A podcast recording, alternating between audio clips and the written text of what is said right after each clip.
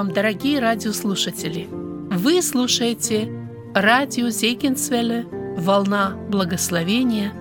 В этой радиопередаче вы услышите проповеди на разные темы.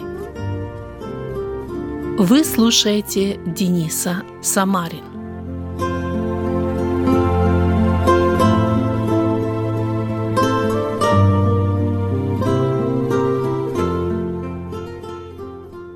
Братья и сестры, я с небольшим трепетом подхожу к сегодняшней проповеди.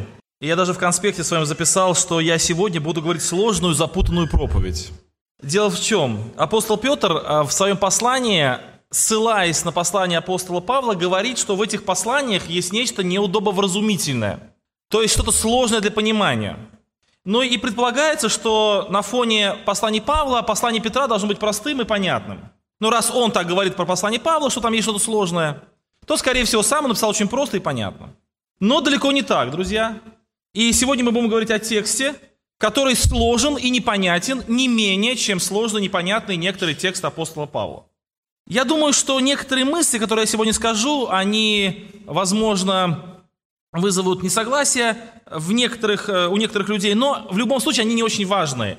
Самая главная мысль, которую я отмечу сегодня из этого текста, я думаю, что с ней все согласятся, и эта мысль будет основой наших сегодняшних рассуждений. Итак, первое послание Петра, 3 глава с 15 по 22 стихи, и 4 глава тоже немножко прочитаем. «Господа Бога светите в сердцах ваших, Будьте всегда готовы всякому требующему вас отчета в вашем уповании дать ответ с кротостью и благоговением. Имейте добрую совесть, дабы тем, за что злословят вас как злодеев, были постыжены порицающие ваше доброе житие во Христе. Ибо если угодно воле Божией, лучше пострадать за добрые дела, нежели за злые – Потому что и Христос, чтобы привести нас к Богу, однажды пострадал за грехи наши, праведник за неправедных, быв умершлен по плоти, но ожив духом, которым Он и находящимся в темнице духом, сойдя, проповедовал. Некогда непокорным, ожидавшему их Божью долготерпению во дни Ноя, во время строения ковчега, в котором немногие, то есть восемь душ, спаслись от воды. Так и нас, Ныне, подобное всему образу крещения, не плотской нечистоты омытия, но обещание Богу доброй совести спасает воскресением Иисуса Христа, который, вошед на небо, пребывает одесную Бога и которому поклонились ангелы, покорились ангелы и власти и силы.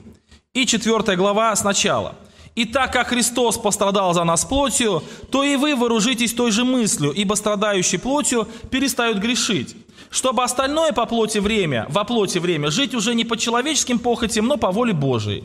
Ибо довольно, что вы в прошедшие времена жизни поступали по воле языческой, предаваясь нечистотам, похотям, мужеложству, скотоложству, помыслам, пьянству, излишеству в пище питье и нелепому идолослужению. Поэтому они дивятся, что вы не участвуете с ними в том же распутстве и злословят вас. Они дадут ответ имеющему вскоре судить живых и мертвых. Ибо для того и мертвым было благовествуемо, чтобы они, подвергшись суду по человеку плотью, жили по Богу духом. Впрочем, близок всему конец. Итак, бодр... будьте благоразумны и бодрствуйте в молитвах. Братья и сестры, в прошлый раз у нас был большой праздник, было крещение, и этот текст я читал на крещение в пожелание крещаемым. И тогда мы отмечали пункты из, этих, э, из этого текста, из этого отрывка, который касается непосредственно крещения. Мы поговорили с вами о том, что об... крещение является образом спасения, что Божьи суды, изливающиеся на землю, они были ниже, чем образ спасения, как образ ковчега, который был всегда выше. Также мы с вами поговорили в прошлый раз о некоторых советах, или о некоторых следствиях, которые э, исходят из нашего принятия крещения, да, что у нас новая жизнь, что у нас нет теперь согласия с мирской жизнью, что мы теперь э, от, от, отрываемся от того образа поведения, которое было раньше и так далее, и так далее. Мы довольно подробно в прошлый раз об этом говорили.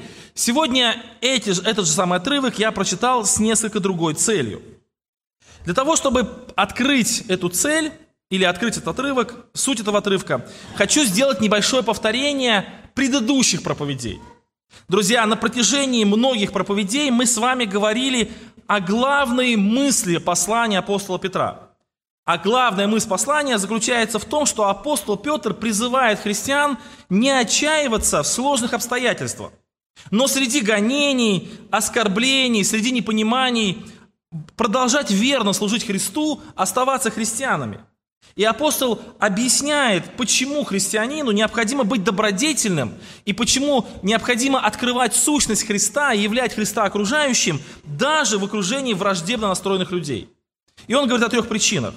Первая причина, что это самое, вот, вот это служение наше, или вот эта наша добродетельная жизнь, или вот это явление Христа людям, наше а, повседневное такое правильное хождение пред Богом, это наше служение Богу. Это мы, он сравнивает, апостол Петр, нас со священниками Ветхого Завета, называет нас священниками Нового Завета. И мы с вами говорили, что мы облачаемся каждое утро в эти одежды первосвященнические, одежды служения Богу. Они выглядят не так, как в, э, Ветхом Завете, они сейчас выглядят иначе.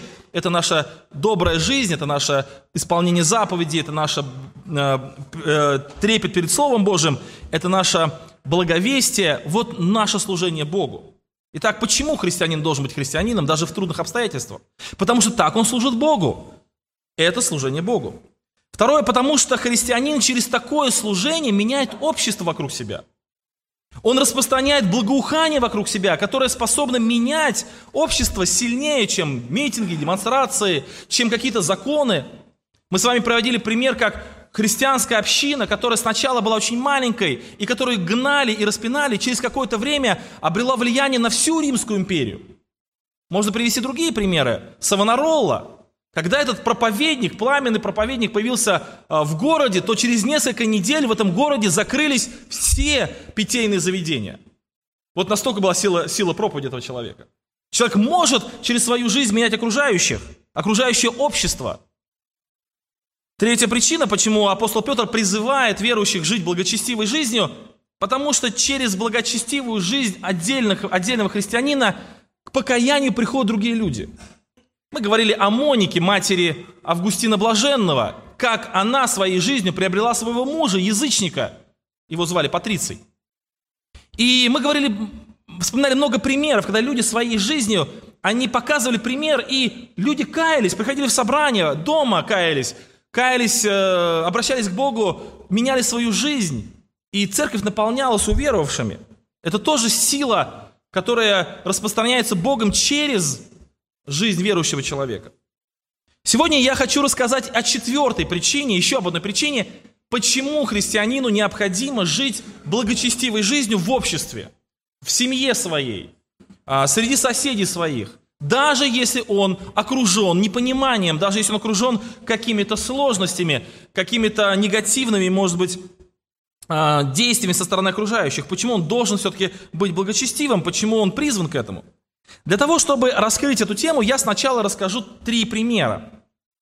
Эти примеры, ну, на первый взгляд, не касаются нашей темы, эти примеры касаются неких катастроф. Дело в том, что на протяжении всей истории человечества – на человечество периодически обрушиваются разные катастрофы. Ну вот я посмотрел в энциклопедиях, разных справочниках и нашел три самых крупных катастрофы, которые произошли за всю историю человечества. Я сейчас немножко о них расскажу, может быть, даже детям будет интересно. А первая катастрофа случилась полторы тысячи лет до Рождества Иисуса Христа. То есть от нашего времени это три с половиной тысячи лет. На, на острове Странгила это нынешний район Сантории в Средиземном море, случилось извержение вулкана. Это не просто было извержение вулкана, которое, ну и достаточно обычное извержение вулкана, приносит много беды. Это был настоящий взрыв. То есть что-то попало в жерло вулкана, может быть вода, мы не знаем точно. Произошел просто взрыв этого вулкана, и ученые сравнивают взрыв этого вулкана, э, если эквивалент, это примерно, э, вот знаете, что на Хиросиму, Нагасаки сбросили атомную бомбу, да? Вот 200 тысяч бомб, это то же самое, как взорвался этот вулкан. Не 200 бомб, не, 2, не 2 бомбы, не 2000, 200 тысяч бомб. Вот такой был по силе мощности удар, вот когда взорвался этот вулкан.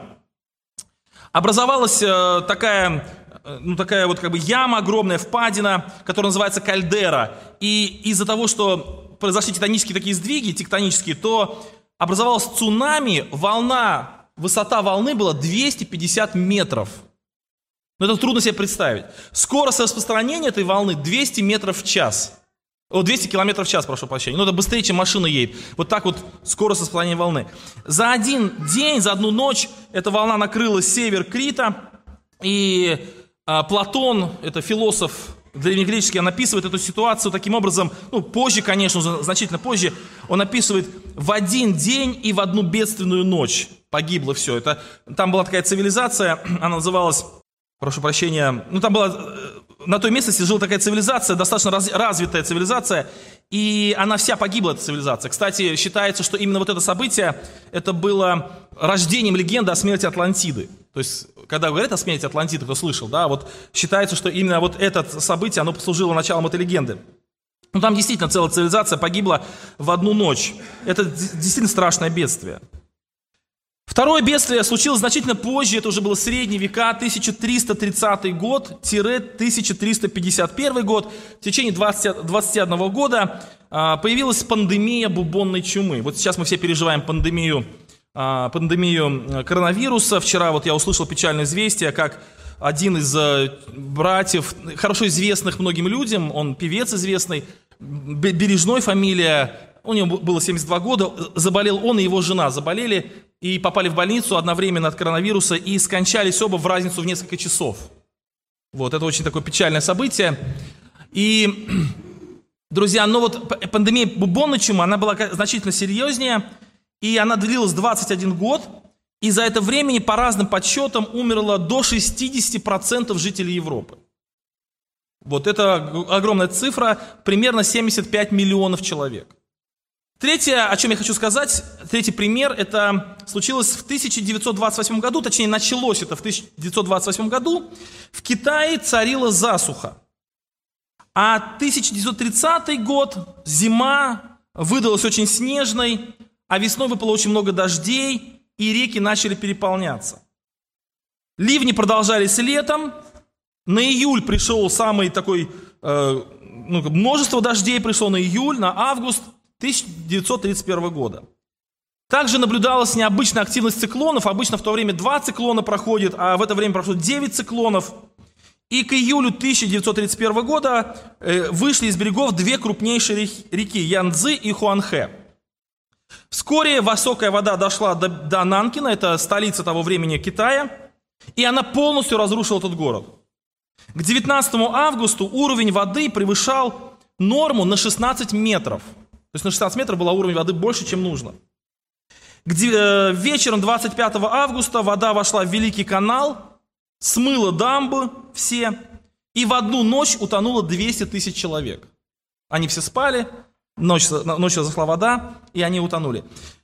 В связи с огромным количеством умерших, трупов, которые были везде, в регионе началась эпидемия холеры и тифа, потом начался голод, потому что не было возможности привести продовольствие. Даже фиксировались случаи каннибализма, когда люди сами себя ели, ну, люди, подобных себе людей ели. И за все это время, вот за, за, за три года, от всех этих бедствий погибло около 4 миллионов человек. Друзья, это страшные цифры.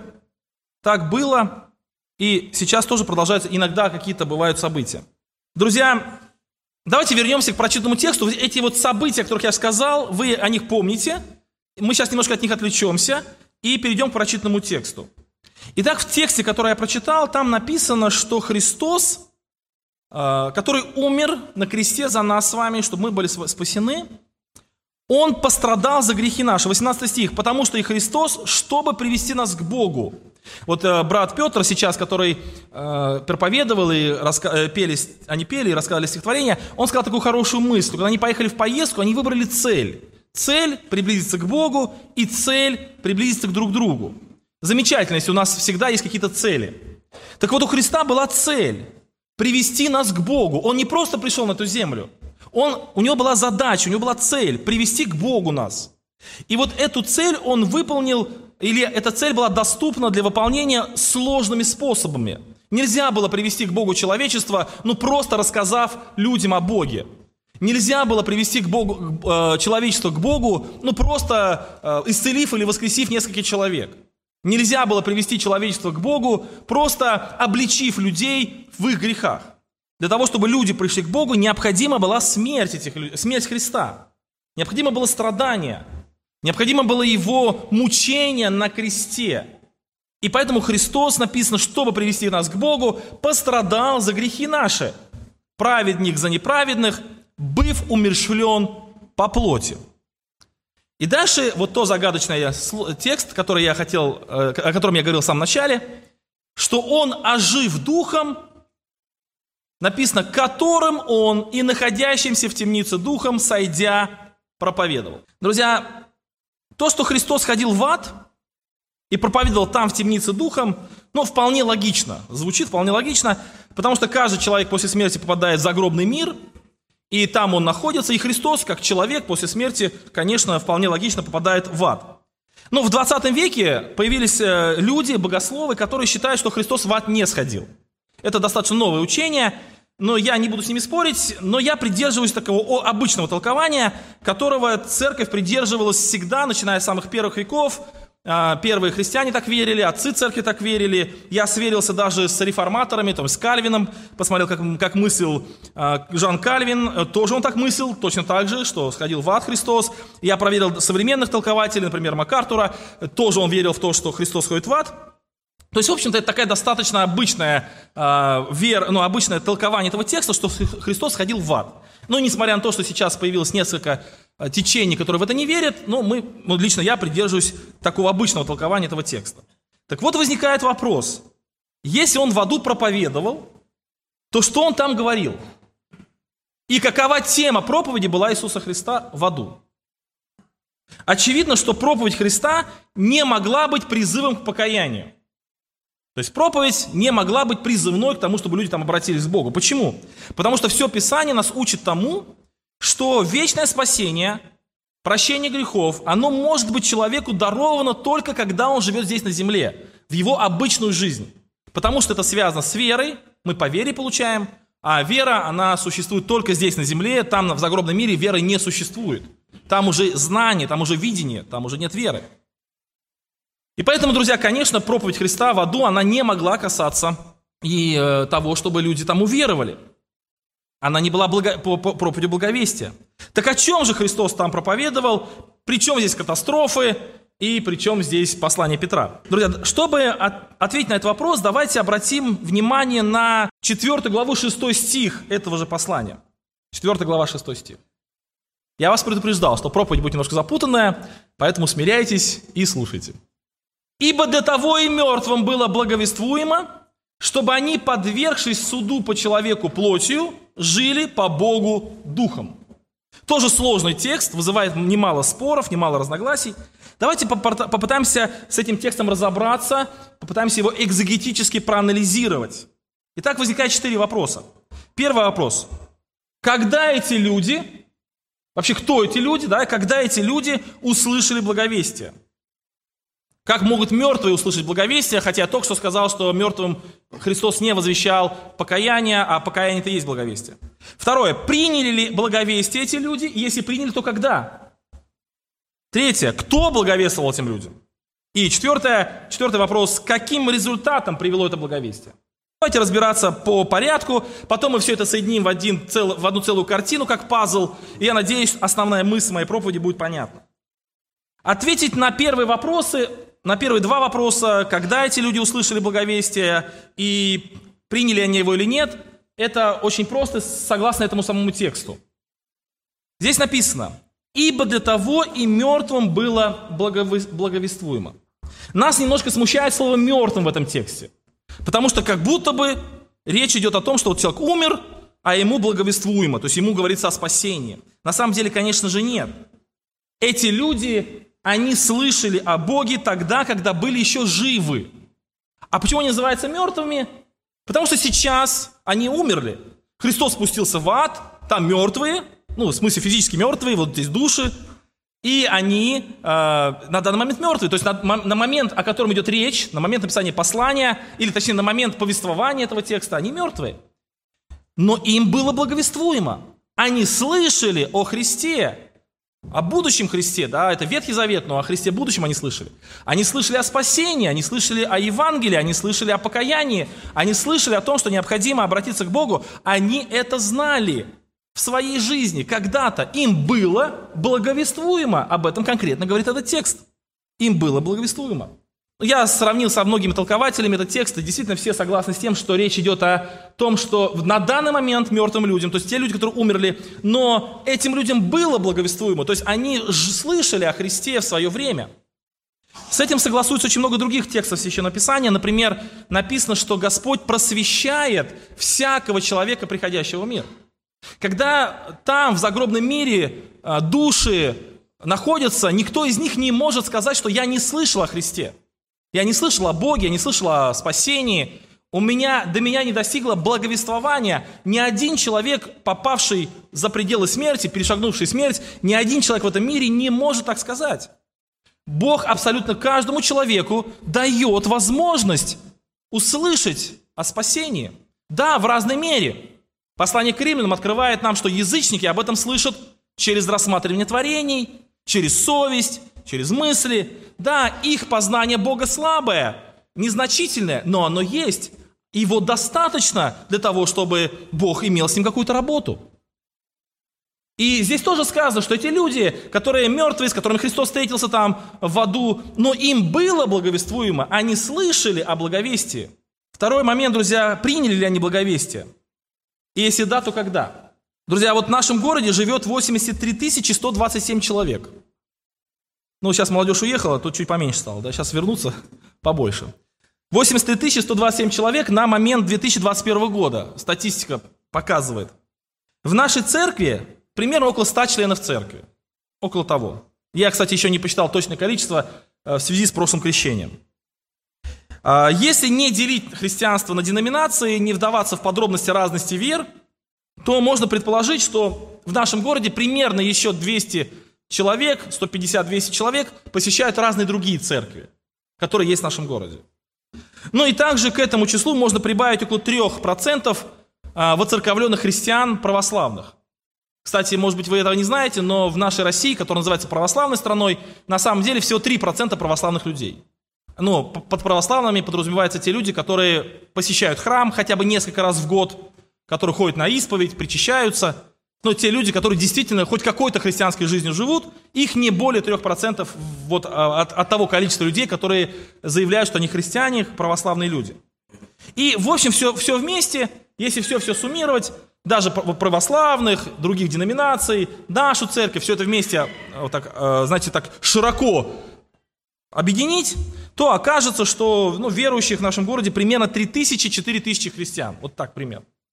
А живет 83 тысячи человек.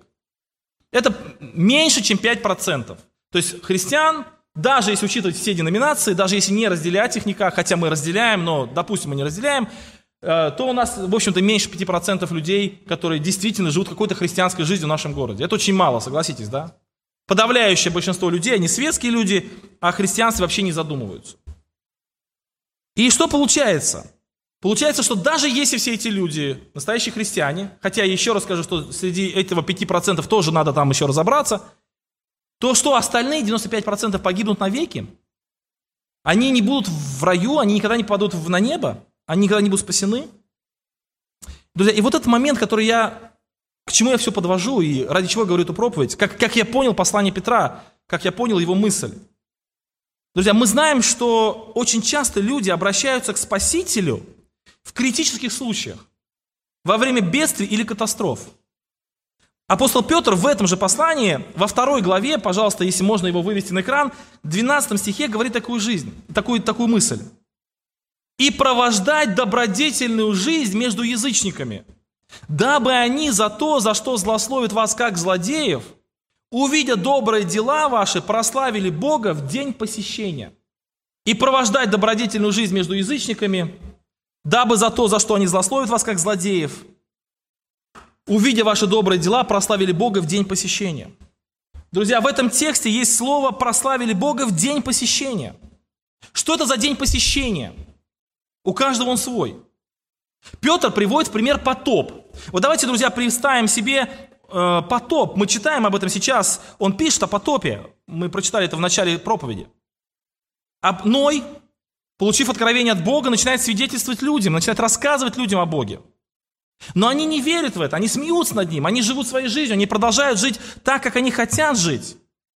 Он строит ковчег на протяжении многих десятилетий. Потом он входит в этот ковчег. В течение семи дней двери ковчега открыты, уже не надо строить. Может быть, как ты, как, может быть раньше люди думали, ну, э, сейчас я потрачу свое время, чтобы строить, мне не хочется, это лень, это надо столько сил тратить. Но сейчас уже ничего строить не надо, он же готовый ковчег. Просто войди, без всяких затрат. Ты веселился, ты жил как хотел, но теперь ты можешь войти без затрат. Не надо ничего платить, не надо ничего делать абсолютно, просто заходи. Семь дней открыт ковчег, и люди все равно не заходят. Ковчег закрывается, и начинается потоп. Э, ковчег поднимается как символ спасения, он над водами потопа. Мы уже говорили о том, что э, спасение Божие всегда выше, чем суд Божий. И вот люди начинают понимать, что они оказались неправы. Сначала вода поднимается, кто-то думает, да ладно, ничего страшного, Потом она выше, выше, она затапливает дома, затапливает низкие холмы, затапливает деревья, подбирается к высоким горам. Люди, я понимаю, так они убегают все на верхнюю часть этих гор, чтобы как-то там, может быть, спрятаться, или какие-то возвышенности они там спрятаться хотят. И вот они там прячутся, но вода все выше и выше и выше. И в конце концов они начинают, может быть, спасаться на каких-то плавательных средствах. Они плавают, они цепляются за какие-то спасительные, может быть, вещи. Но в конечном итоге один утонул, второй, третий и так далее, и так далее. Друзья, можно ли назвать это днем посещения? Здесь есть такой текст, а, в, который мы читали с вами. Написано, что они, подвергшись суду по человеку плотью, подвергшись суду по человеку плоти. Это был суд на них, так и написано. Это суд Божий. Так вот в этот суд Божий, друзья, я убежден в том, что многие люди вспомнили о том, что говорил Ной. Эти люди, они, многие из них, не все, конечно, но многие из них, они вспомнили проповедь Ноя, они вспомнили его жизнь. Написано, они в день посещения прославили Бога, потому что они вспомнили о Ное. Да, они физически погибли, потому что они послушались Бога. Но погибли ли они в вечности? Друзья, мы не можем так сказать про всех, что они обязательно погибли в вечности. Потому что во время смерти, во время вот этого дня посещения, во время этой катастрофы, многие из них, они взывали к Богу, они обратились к Богу, они переоценили свою жизнь, они просили у Бога милости, и написано, прославили Бога в день посещения. Друзья, в начале проповеди я привел несколько примеров больших бедствий, которые потрясли мир. Как вы думаете, во время этих бедствий взывали люди к Богу или не взывали? Конечно, взывали. Но не все. Кто-то проклинал Бога, а кто-то взывал к Богу. Кто-то каялся пред Богом, кто-то хотел найти мир с Богом в этот момент, когда они поняли, что уже все, все плохо, когда они поняли, что уже нет спасения, друзья, они обращались к Богу, многие из них. А, кроме больших каких-то потрясений, кроме каких-то глобальных событий, конечно, ежедневно происходят масштабы, э, катастрофы меньшего масштаба. Но даже когда все в целом хорошо, в жизни отдельного человека может произойти переживание, которое незаметно в масштабах страны, там, в масштабах города, но конкретно для него оно не менее значимо. Кто-то, кому-то поставили неутешительный диагноз, кто-то попал в ДТП, кто-то лишился имущества. И уж точно, даже тот человек, который ничего этого не пережил, он в конце концов все равно сталкивается со смертью, а это очень большое потрясение – Итак, друзья, в этот день посещения люди имеют особую возможность обратиться к Богу, имеют особую возможность приблизиться к Богу. Потому что Бог их посетил.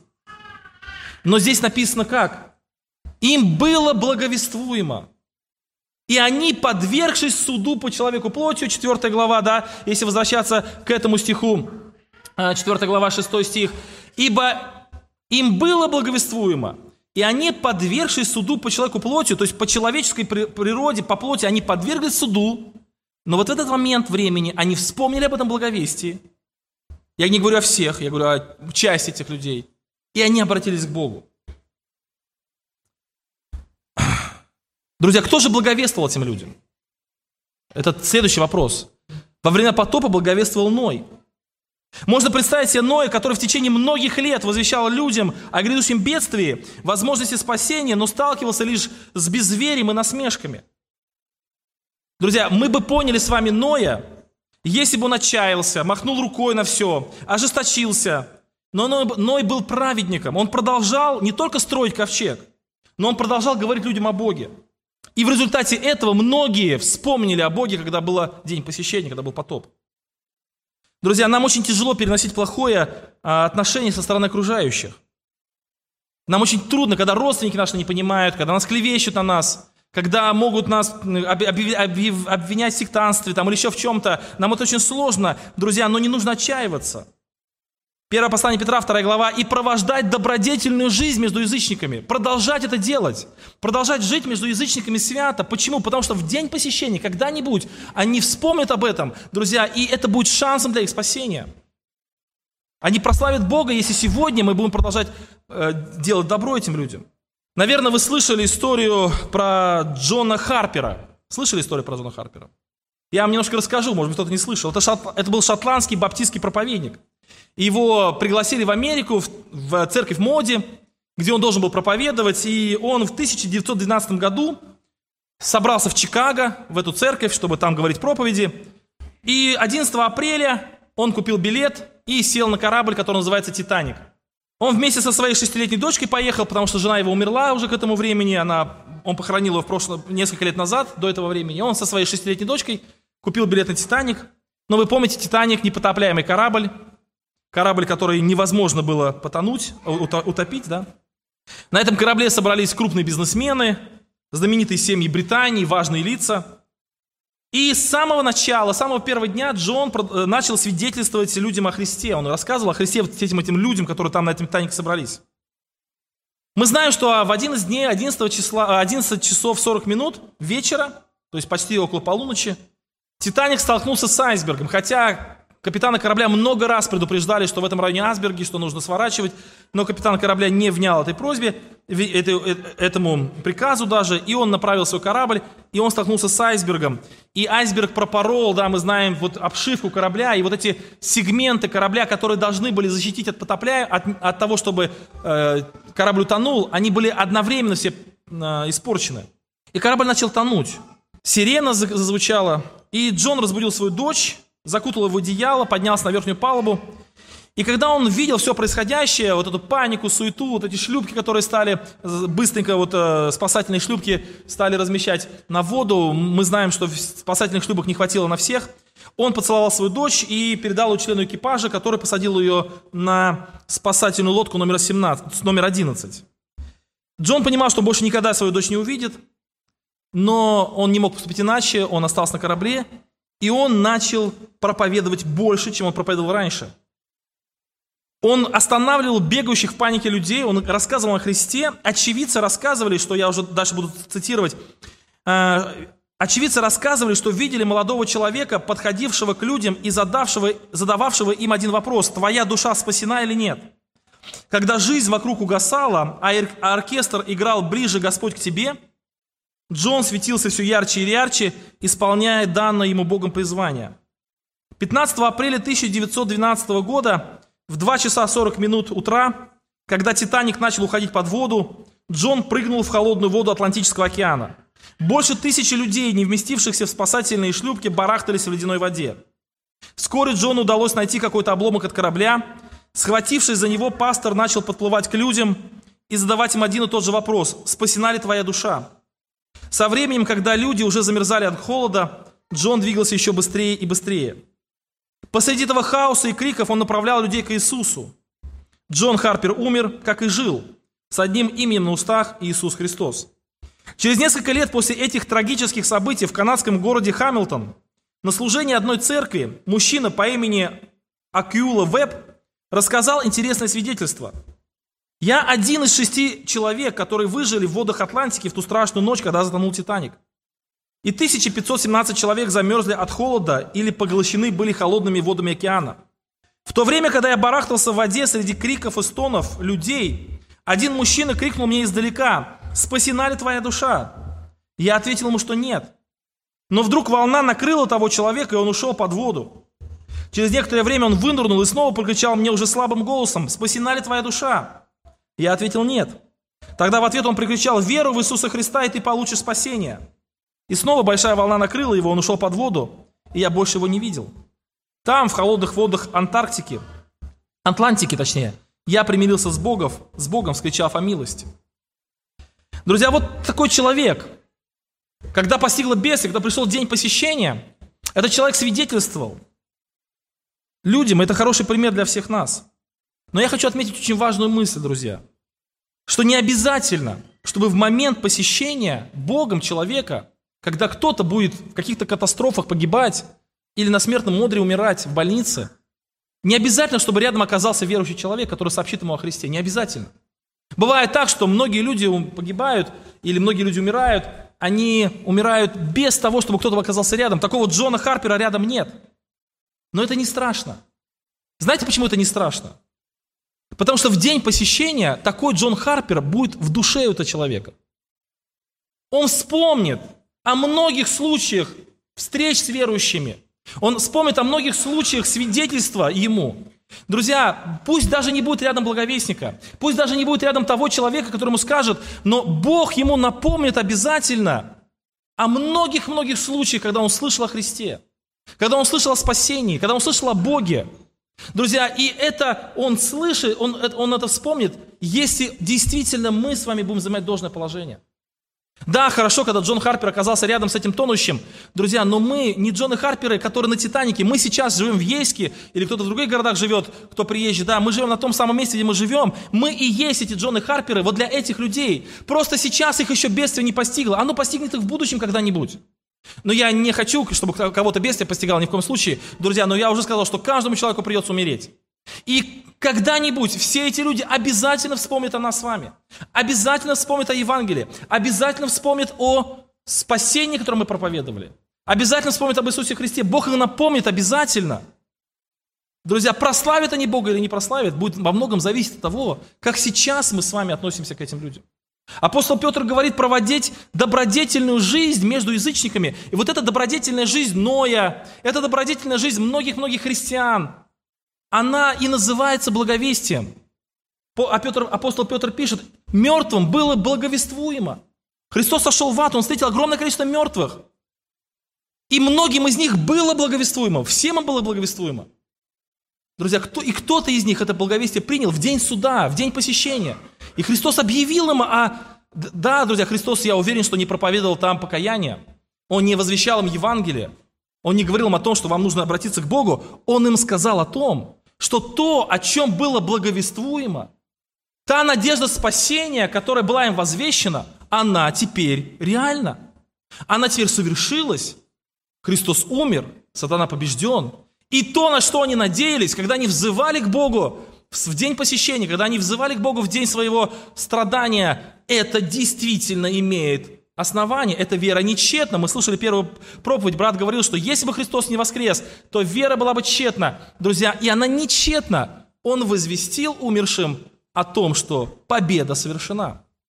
Да, сейчас в наше время, новозаветнее время, уже не нужно возвещать там в аду о победе Христа, она уже была возвещена тогда. Сейчас любой человек, обратившийся к Богу, он сразу идет к Богу, потому что уже победа была совершена. Но принцип сохраняется тот же самый. Мы живем, друзья, в этом мире, который во многом настроен против христиан. Но мы живем благочестивой жизнью, являем Христа, рассказываем о его победе, рассказываем о его подвиге, рассказываем о его любви. И даже если люди вообще на это не реагируют или реагируют плохо, ничего страшного в этом нет. Могут пройти десятилетия. Но в день посещения, который будет у каждого человека, Бог напомнит этим людям о нашей проповеди. И, возможно, наша с вами жизнь, которая сейчас, она приведет, приведет кого-то к покаянию. Я слышал, последний пример я скажу, друзья, я слышал один случай, когда в церковь пришел один очень пожилой человек. Он пришел в собрание, и все думали, что он первый раз пришел, ну, на первый раз на самом деле пришел. И только началась проповедь, этот человек говорит, я хочу перебить вас, можно я скажу кое-что. И он вышел вперед и говорит, вы знаете, мне поставили диагноз неутешительный. И я, мне осталось жить совсем недолго. И когда мне это поставили, такой диагноз, то первое, о чем я вспомнил, я вспомнил о человеке, который жил со мной рядом 50 лет назад. Он был христианином.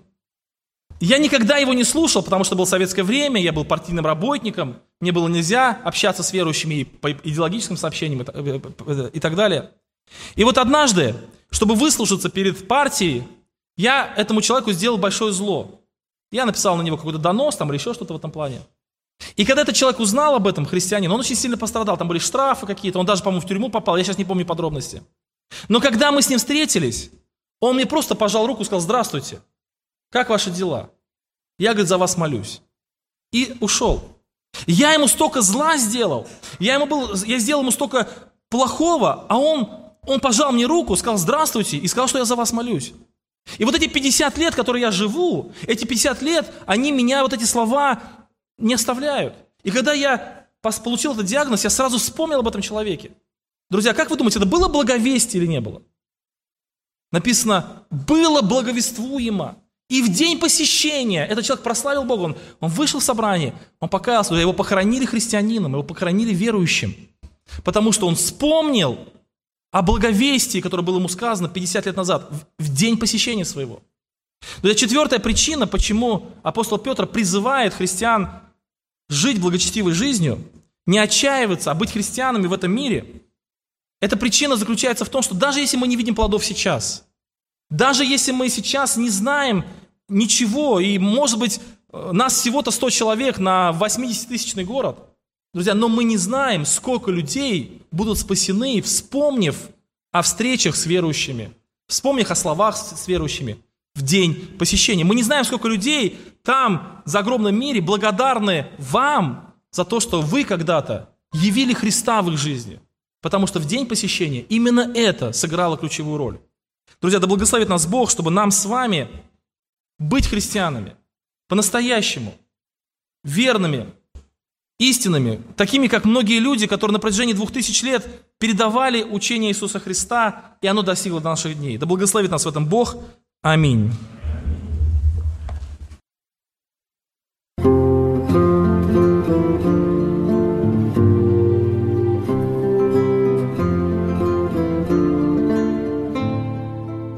Вы слушали радио Зегенсвелле «Волна благословения», город Детмалт, Германия. Дорогие радиослушатели, мы желаем вам Божьих благословений.